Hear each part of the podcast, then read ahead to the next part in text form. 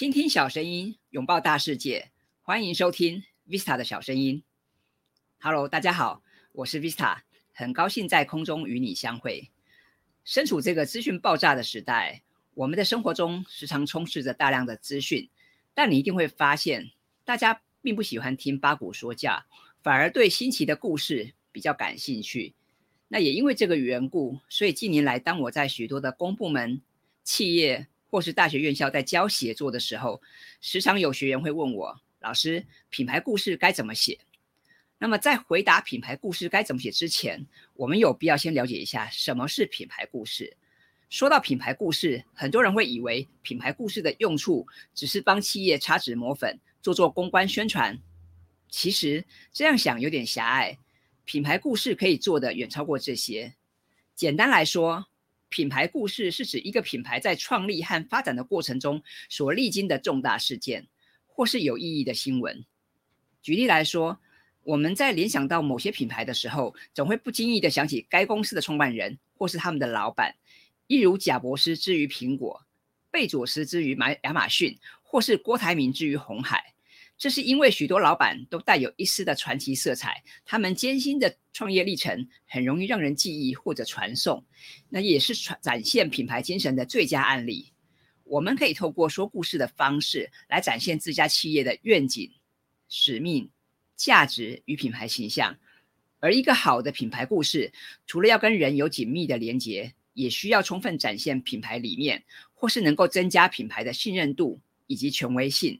甚至是加深消费者对于品牌的认知，进而增强品牌的吸引力等等。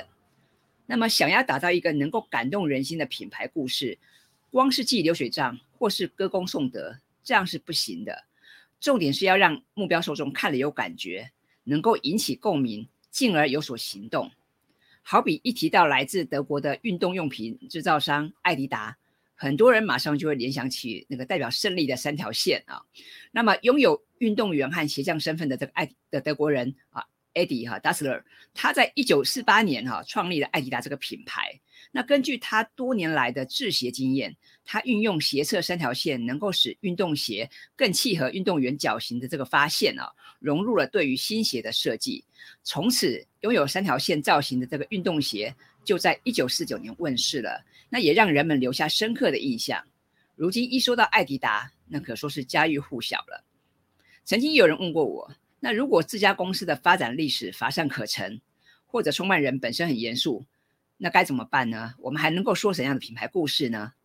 其实不用太担心，我鼓励大家用说故事的方式来介绍贵公司，但并不需要太拘泥于形式，重点不在于堆砌辞藻。而是要能够很真诚的写出有感染力的篇章，来拉近消费大众跟贵公司之间的距离，进而形具微妙的连结，再产生共鸣和行动。换言之，如果你能够好好的说明品牌的起源、理念、优势、承诺以及未来愿景，也就很足够了。其实，品牌故事是一种表达公司特色文化的方式。那接下来我会举一个例子来跟大家说明。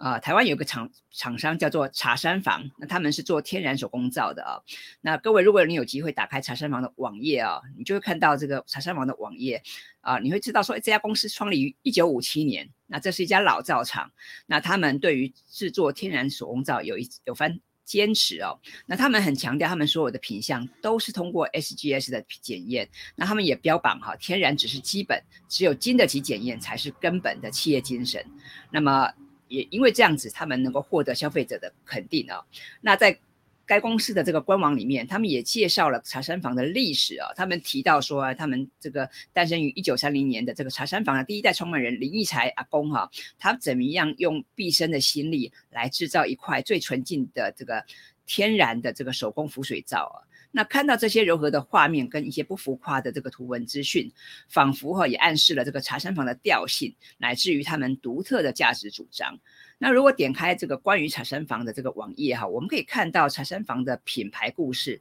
那就可以看到这家公司他们用照片跟文字来说故事，然后来传来提到这家传承于美盛堂的这个茶山房，它怎么样将三峡的这个碧螺碧螺春绿茶哈应用在。肥皂的制作啊，历经三代传承而历久不衰。那甚至他还引用了阿宙的话哈，我觉得也蛮有亲切感的。那么通过文字的叙述，再搭配令人双眼为之一亮的一些图片哈，让你我都能够理解茶山房的品牌信念，还有就是他们这些年来投入相关产品研发的一些初衷啊。那我们知道啊，一个能够被众人传颂的品牌故事，一定跟他们的企业文化还有他们的商品有很强的连接。换句话说，这个商品力很重要，因为你光是会说故事还不够，品牌故事还需要能够体现品牌理念跟价值啊。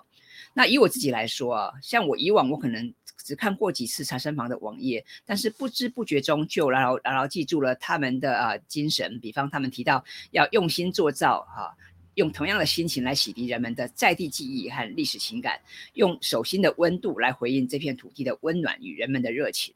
完了这句话。看起来很平实，但是却能够传达他们的企业理念跟价值。那这段话也显见文字的力量哈。那与其说茶山房这个团队他们在制作网站的时候很用心，不如说哈他们很精准的去传达出他们对于土地和人情的一些想法，然后再把他们勇敢追梦哈努力实现理想的一些环节，把它做了很好的诠释跟整合，那也让大众相信说，哎，购买这个茶山房哈旗下的相关产品，就是支持哈台湾人亲土亲的本土美学，也能够捍对捍卫健康跟爱护地球哦尽一份小小的心力。那么，所以我们看茶山房的这个官网哈，我们就可以知道说，其实你用心来撰写一个品牌故事，不但可以帮品牌本身加分，更能够扮演连接的关键角色，可以加深消费者对于商家的这个认。知跟相关的形象哈，所以这个撰写品牌故事哦，并不是参加作文比赛啊，不是说我们刚单单用这个很美丽的词藻来来来堆砌就能够去达到这个分达到这个呃印象哈，而是我们要能够很真诚的去写出有感染力的文章，要能够拉近消费者跟跟企业之间的距离哈，这样子才能够去打动人心。那我们今天其实聊了很多品牌故事，不管前面谈到了艾迪达的故事，或者是后面谈到茶山房的故事，我想透过这两家公司哈的这个品牌故事，各位可以做一个参考。那也希望对你。啊，来来建构品牌故事会有一些帮助哦。那如果你对于这个品牌故事还有一些特别的想法，或是有一些问题的话，也欢迎你留言跟我讨论。好了，那我们今天的节目在这边进入尾声了。如果你喜欢 Vita 小声音的话，欢迎你订阅我的 YouTube 频道，或是在 Apple Park 帮我打五颗星，并分享这个节目给有兴趣的朋友们。你的支持是让我继续制作这个节目的原动力。谢谢你，那我们下次再见喽，拜拜。